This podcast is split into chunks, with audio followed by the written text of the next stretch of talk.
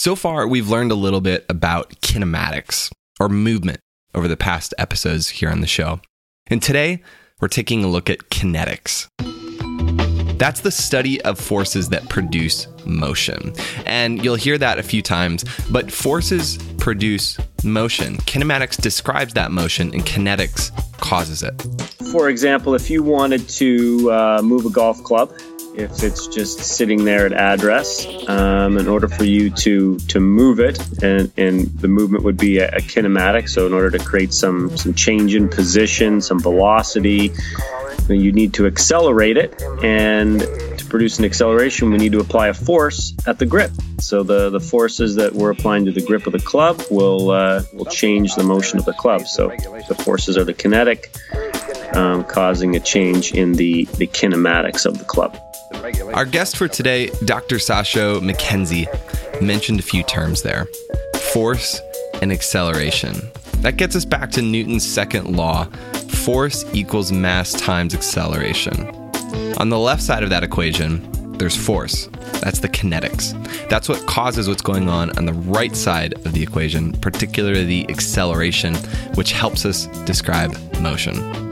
And today, we're taking a look at forces. What are they, and how they work in the golf swing, and how it impacts you, the golfer. You're listening to the Golf Science Lab. We're bringing to light important research and concepts that you need to understand to improve your learning and performance. Hey, I'm your host, Cordie Walker. Thank you so much for joining us for this season of the show. We're taking a look at the golf swing. We're talking with some of the leading biomechanists who research the swing and are going to help us what's going on. And the attempt is to take very complex topics and things that might be difficult to understand and make them as simple as possible. If you enjoyed this episode, go check out our Golf Science Lab Insider Group. We've created a unique portal of audio, video that you can go through on some of these critical topics that we talk about. Join thousands of other insiders in the Golf Science Lab mission to focus on what works based on science over mis and misguided best practices at golfsciencelab.com slash insider. This episode of the podcast is sponsored by KVest. KVest has two primary systems the KVest, which is a four sensor system, and the K Player, which is a two sensor system. Martin Hall recently shared his thoughts on the K Player and how he uses it with students. I've never seen a piece of technology that helps people find the positions, or the angles, maybe I should say, at address better than the K Player. If you love golf, you owe it to yourself to look at the K Player. Head over to k-vest.com and watch a full video with Martin Hall showing you the system in the real world and how you might use it. Let's kick off this episode with an example. And an example of how understanding the potential complexity of kinetics can actually bring about simplicity in the way that a coach works with a student. For instance, with with Sean O'Hair, he has quite a lot of what we would call the the pull along the shaft, or that's the moment of force in transition. He has a ton of that and very little sort of popping the club shaft up, which is the couple putting pressure against the shaft. So against the shaft and along the shaft, two different things. Now, so we've got a lot of pull down. Now we understand that if his club, the way that he applies torque to the club, his club gets crossed over at the top. So it's pointing out there to right field, right side of the fairway. As he applies his kind of pull down on the golf club, and it's not low speed, what happens is as he pulls down, you know, this comes, you know, basically right out of the same kind of book as what Sasha's talking about, the club shaft gets underlate, right? So the whopping 10 second golf lesson that actually really cleaned it up a ton. He had a great year. Um, was hey, could we point the club over that way more at the top, get a little more laid off, so that it kind of fit with the way that his his his application of the forces and torques worked. well, basically speaking, I was able to predict that the club shaft would behave totally differently based on this one 10 second golf lesson, and it did.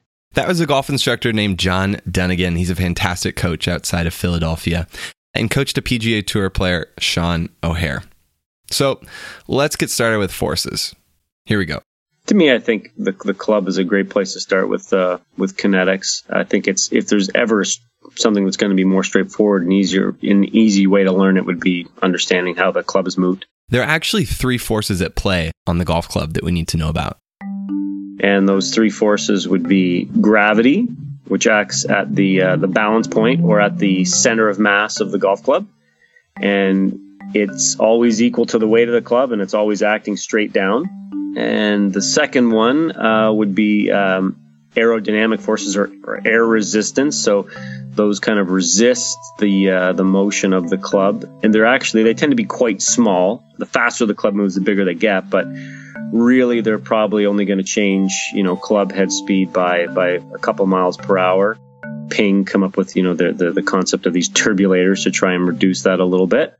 And so those are two gravity and air resistance. And, and the third one are the forces that the golfer's applying at the grip with their hands.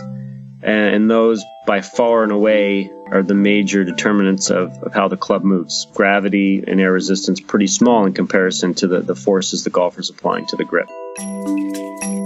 So we have these three forces impacting what is going on with the club, but the primary force involved here is being what you do as the golfer. What forces are you applying to that club with your hands on the grip?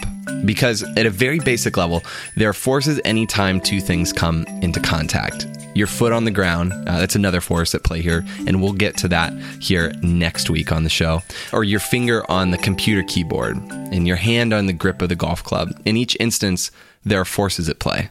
Every part of both hands that are contacting the club are, are applying forces to the club, but it can be helpful to kind of just imagine that the the right hand is applying uh, a force to the club, a net force. It's a sum of all those individual forces that, that you know are acting between the right hand and the club. We have one force from the right hand that represents the average of all those, and same with the the left hand.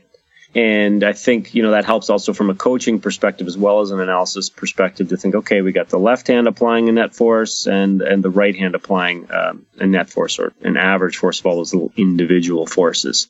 So each hand is applying a force to the club, not the same forces.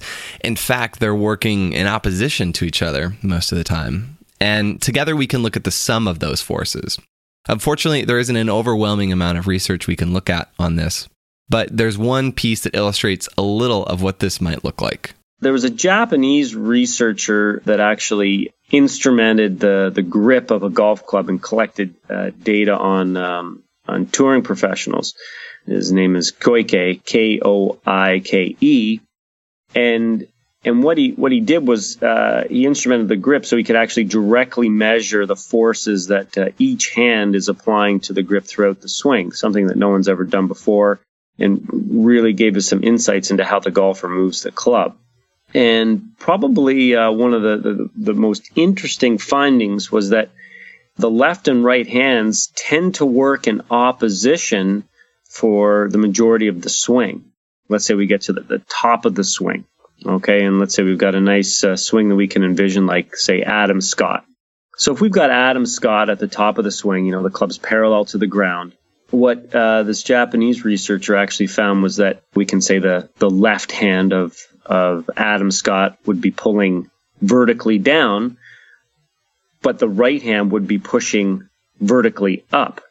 So those those forces eh, are actually equal and opposite, and and the same goes for at that point in the swing, at the top of the swing, the left hand would be pulling along the grip, along the shaft, such that it would be trying to pull the grip off, while the right hand would actually be pulling along the grip in a way in a manner that would try to push the grip onto the shaft of the club. So there's one point in time, but an example of how the the hands are are working um, in opposite directions. So we have a little bit of insight into what the hands are doing to the golf club now. They're actually working against each other almost and creating different forces. Now, measuring this is tricky because having an instrumented handle like they did in this study is not something that's just lying around for most people. What's most common to measure forces is actually force plates, which you stand on while hitting the ball. And that's not measuring what's going on with the club. So we have to figure out another way. And another option is inverse dynamics. There's a little math involved with this one.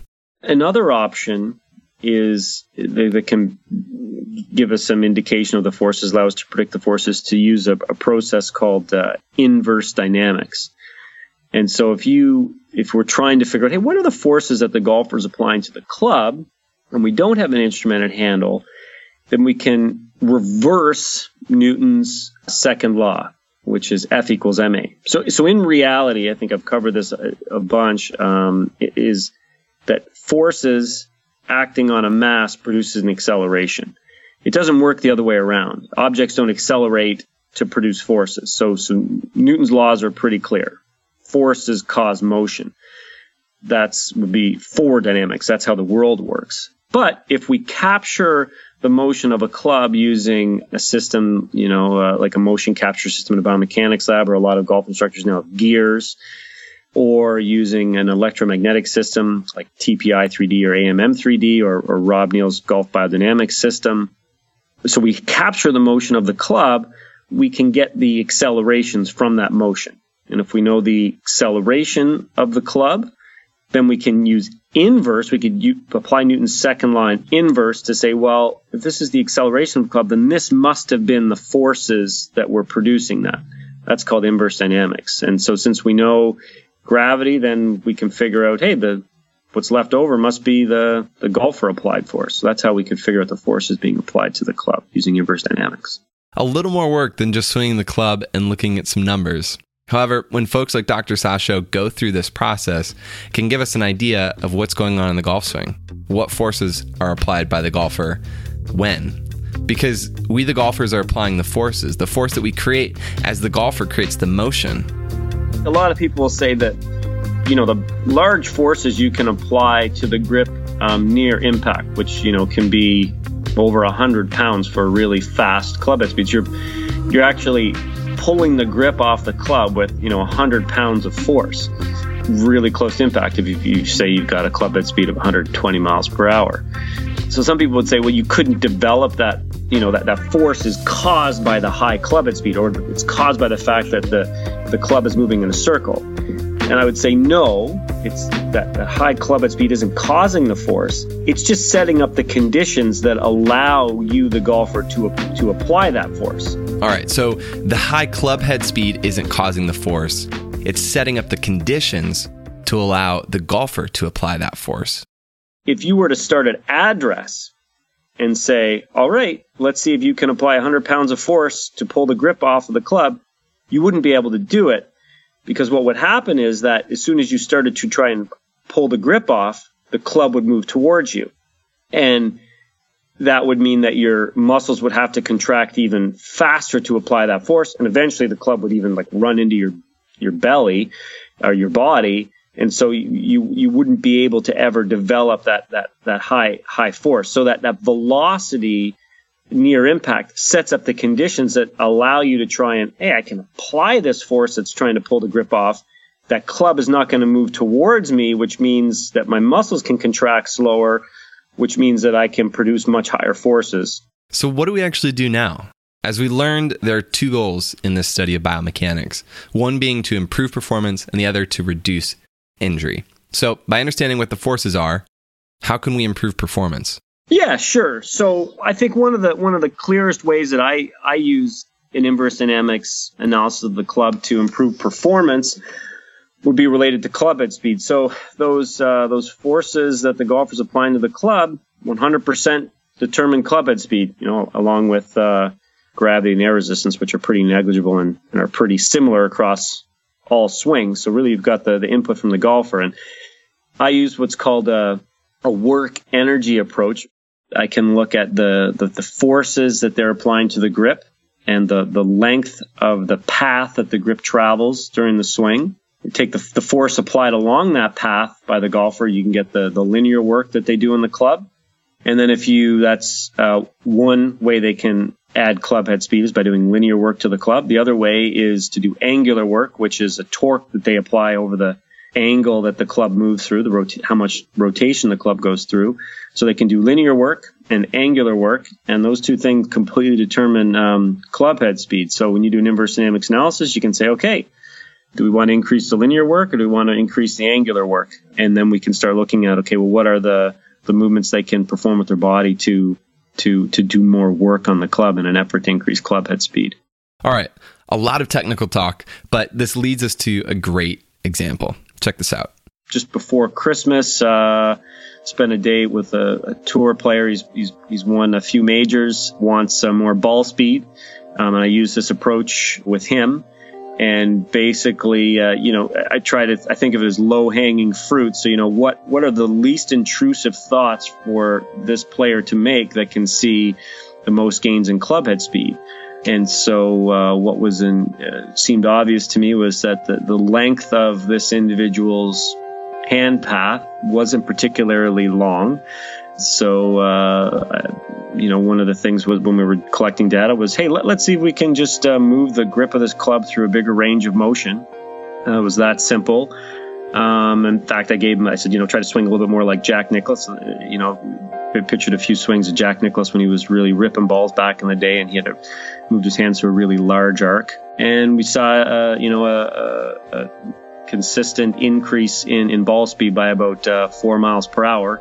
That's that's continued to persist uh, over the last um, you know few weeks. So so that's a good thing. So there's an example of um, you know applying physics and this inverse dynamics analysis to to say okay, let's what can we do to to, to increase club head speed. I just want to make one clarification here. Typically, Sasha would work with a coach in this capacity, and you'll find that with the majority of biomechanists. Yeah, usually, um, usually it's through the filter of a coach, but this particular um, golfer uh, wanted to serve as their own filter. So that's looking at improving performance. The other goal of biomechanics is to reduce the risk of injury. And as we heard before, this is a tricky subject because elite level athletes might overlook the risk of injury to stay at a peak performance or gain an edge over the competition, especially when you're talking about forces on the club looking at the forces you're applying to the club, I would have no ability to um, predict whether you'd be your likelihood of, of sustaining an injury. The best predictor I could have is that the people with higher club head speeds would have higher forces and they would be more likely to be injured, which isn't particularly helpful. And that's the point. Who doesn't want to swing harder with higher club head speeds? If you told Jason Day that he could reduce some back pain and get injured less by changing his swing, but he's going to lose 10 miles per hour in swing speed, just a guess, but there's no way he's going to do that. He's willing to have that risk to gain a competitive advantage and potentially win more golf tournaments.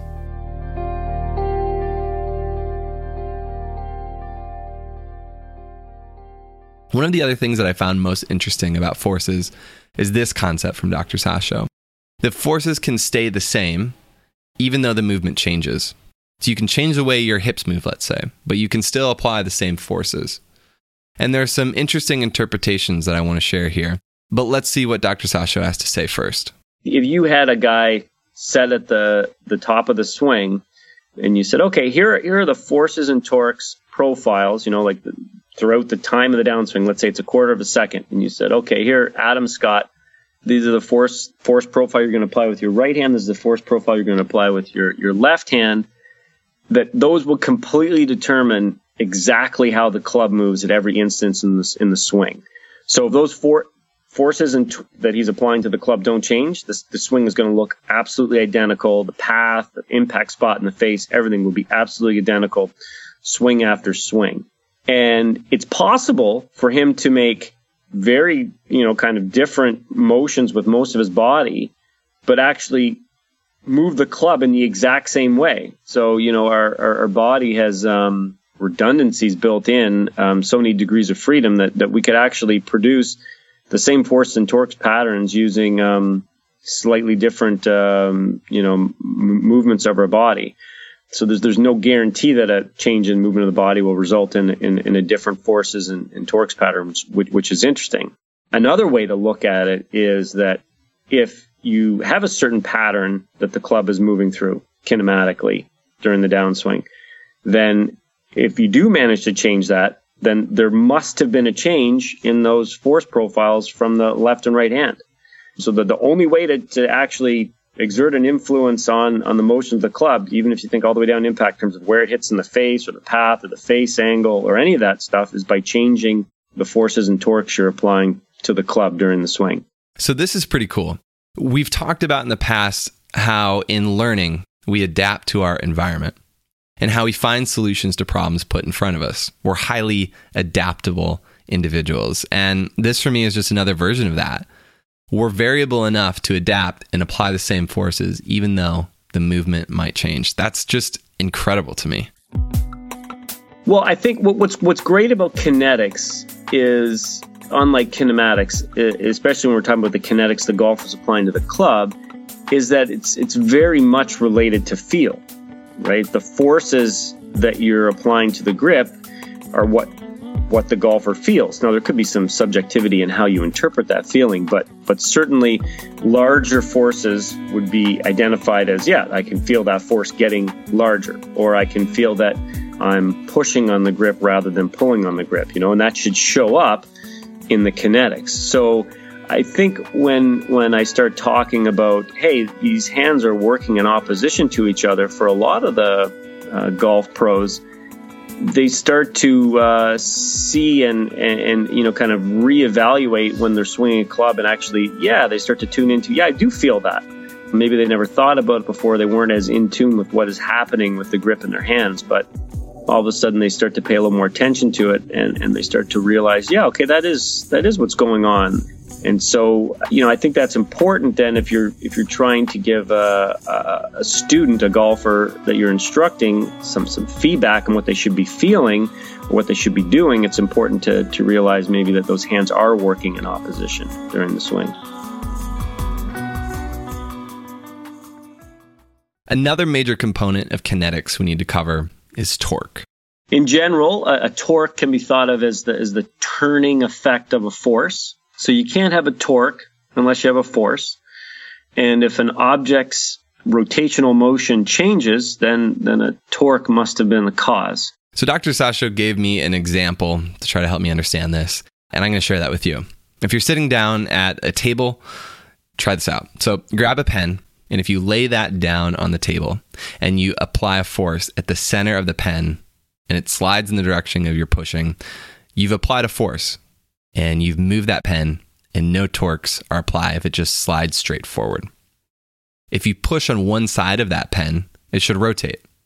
And if I just push on that right side, that side will move forward farther than the left side of the pen. And there's a torque occurring there putting that all together, this is how he goes about looking at that, the torques in an inverse dynamics analysis. How I end up doing an inverse dynamics analysis on the golf club is as follows. You track the motion of the club, and by tracking the motion of the club, you're able to get the linear acceleration of the center of mass of the golf club. And we can measure the weight of the golf club. We can put on a scale before the analysis starts. So I go, okay, I know the mass of the club and I know the linear acceleration. That allows me to, to do inverse dynamics and apply Newton's second law, which says, hey, if I know the mass and acceleration of this object, I can figure out the net force acting on it. And I know gravity, so therefore I can figure out what the golfer must be doing. Okay, great. So now we got the golfer, the net force the golfer is applying to the club. Awesome. And then I can also get the angular accelerations of the club around its center of mass during the swing. And I know the moment of inertia of the club, that's the angular equivalent of mass. And therefore that allows me to compute the, the torques. So that's how that's how inverse dynamics works. And that, ladies and gentlemen, is our introduction to kinetics. As always, if you check out the post that goes along with this episode, you'll find links to some additional resources if you want to dive deeper and learn more about this topic.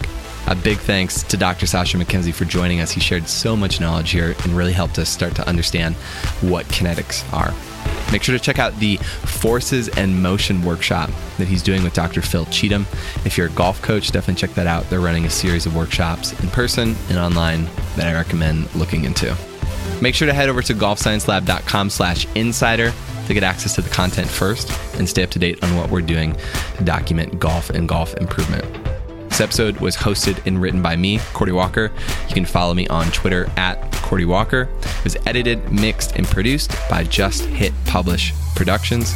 Music includes Breakfast with Tiffany by Broke for Free, licensed under Attribution Share Alike 3.0 Unported. Curiosity by Lee Rosevere, Attribution 4.0 International. Modulation of the Spirit by Little Glass Men, Attribution 3.0 United States. Making a Change by Lee Rosevere, Attribution 4.0 International.